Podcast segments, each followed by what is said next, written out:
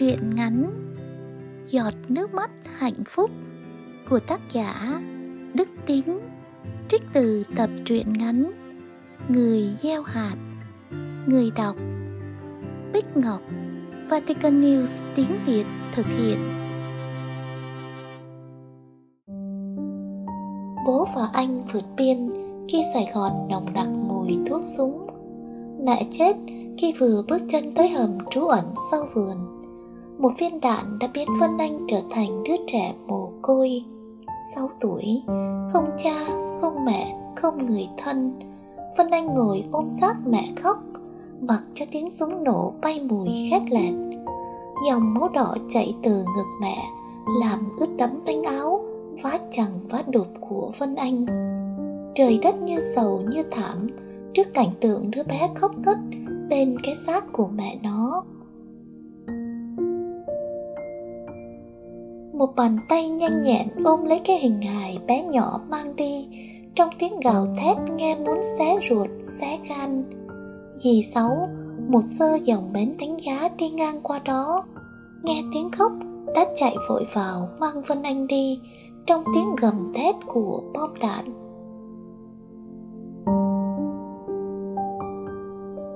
Tiếng súng chấm dứt. Cộng đoàn các sơ nơi vân anh ở di chuyển xuống dưới tận củ chi.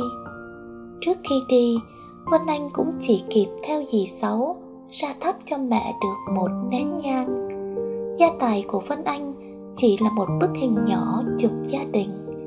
Bảy tuổi, theo các sơ xuống vùng củ chi, cái tuổi mà bao đứa trẻ cảm thấy hạnh phúc bên cha, bên mẹ, thì Vân Anh lại chỉ biết lủi thủi một mình.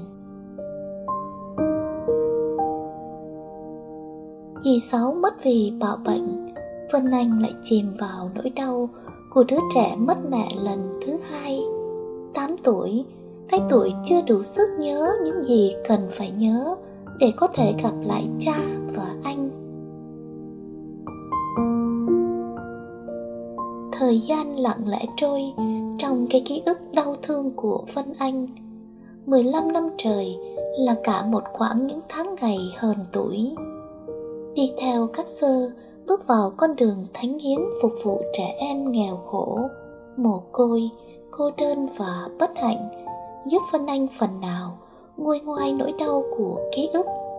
Những lúc rảnh rỗi, ngồi lặng lẽ bên thánh thể Chúa, lật trang kinh thánh có kẹt tấm hình gia đình trong đó nước mắt Vân Anh lại chảy dài.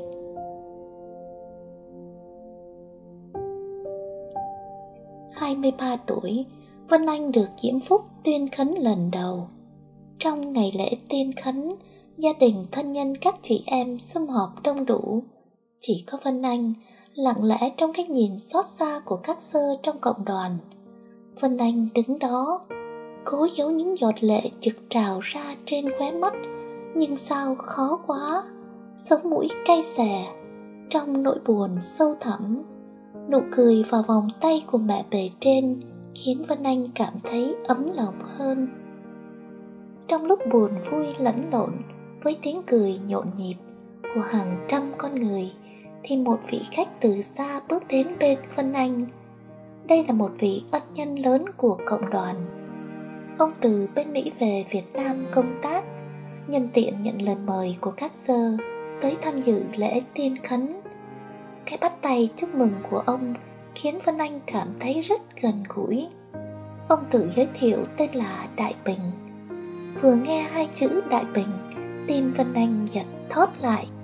Hình bóng người cha nhạt nhòa trong tâm trí lại vội ngập tràn trong ký ức với cái tên Đại Bình mà cô đã chôn giấu trong trí nhớ suốt 18 năm qua. Vân Anh nghẹn ngào Ba con cũng tên là Đại Bình.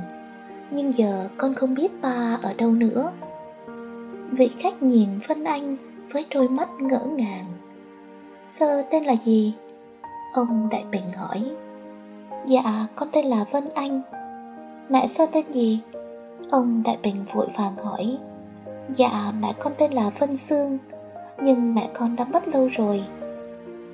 Vừa nghe hai chữ Vân Sương Ông Đại Bình như giật bắn người Hai tay ông lùng bùng như muôn vàn tiếng súng đang nổ.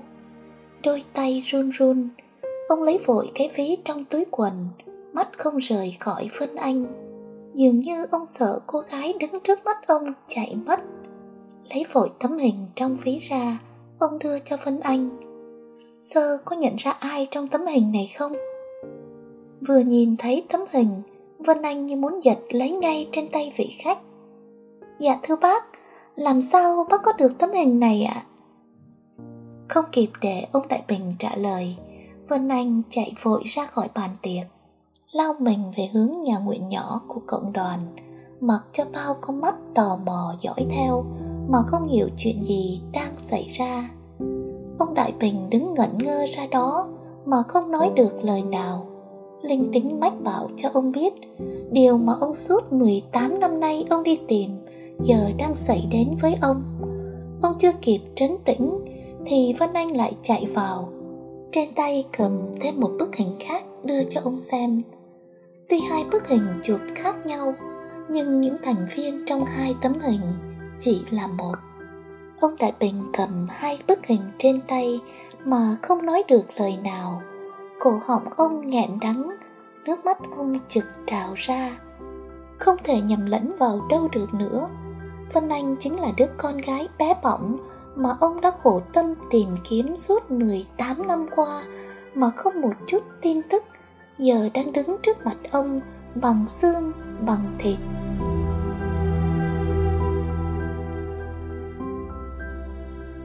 Đã bao lần, ông về lại ngôi nhà cũ ở sài gòn nhưng không một chút tin tức gì về hai mẹ con Vân Anh.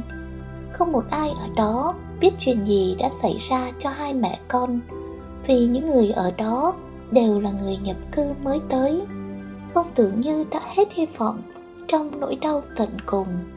Không hiểu vì sao hôm nay ông lại hủy cuộc hẹn với đối tác làm ăn để nhận lời mời tham dự lễ khấn của các sơ. Ông đứng như bất động trước đứa con gái bé bỏng của ông trong tà áo một ma sơ mà nước mắt ông cứ chảy dài. Vân Anh cũng đã cảm nhận được nhịp đập của dòng máu phụ tử đang chảy trong huyết quản của mình. Anh trai con tên là Chí Hải. Vân Anh nghẹn ngào cất tiếng. Nó ở ngoài kia kìa. Vừa nói, ông Đại Bình vừa nghẹn ngào lau vội giọt nước mắt đang chảy dài trên khuôn mặt đứa con bé bỏng của ông.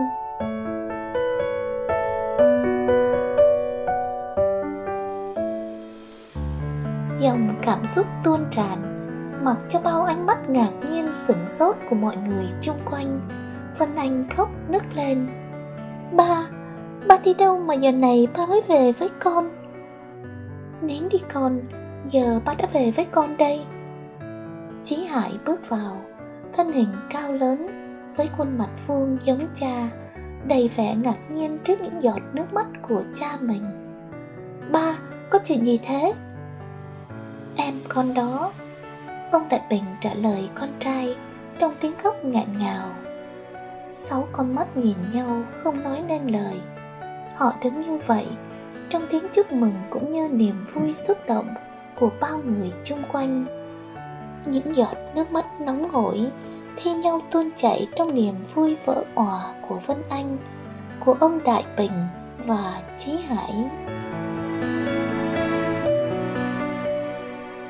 Những giọt nước mắt tủi hờn của Vân Anh chảy dài trong các giờ chầu lặng lẽ bên thánh thể Chúa, giờ được thay vào đó là dòng suối lệ tuôn trào niềm hạnh phúc. Chúa là cha giàu lòng từ bi nhân ái, đã không bỏ mặc tiếng khóc than của đứa con bé bỏng. Ngài lặng lẽ xếp đặt một chương trình. Vào lúc ngài đón nhận đứa con bé bỏng của ngài vào trong vòng tay tình yêu muôn thuở, thì cũng là lúc ngài đem đến cho nó cái gọi là gia đình yêu thương. Xin chúc tụng danh chúa đến muôn đời.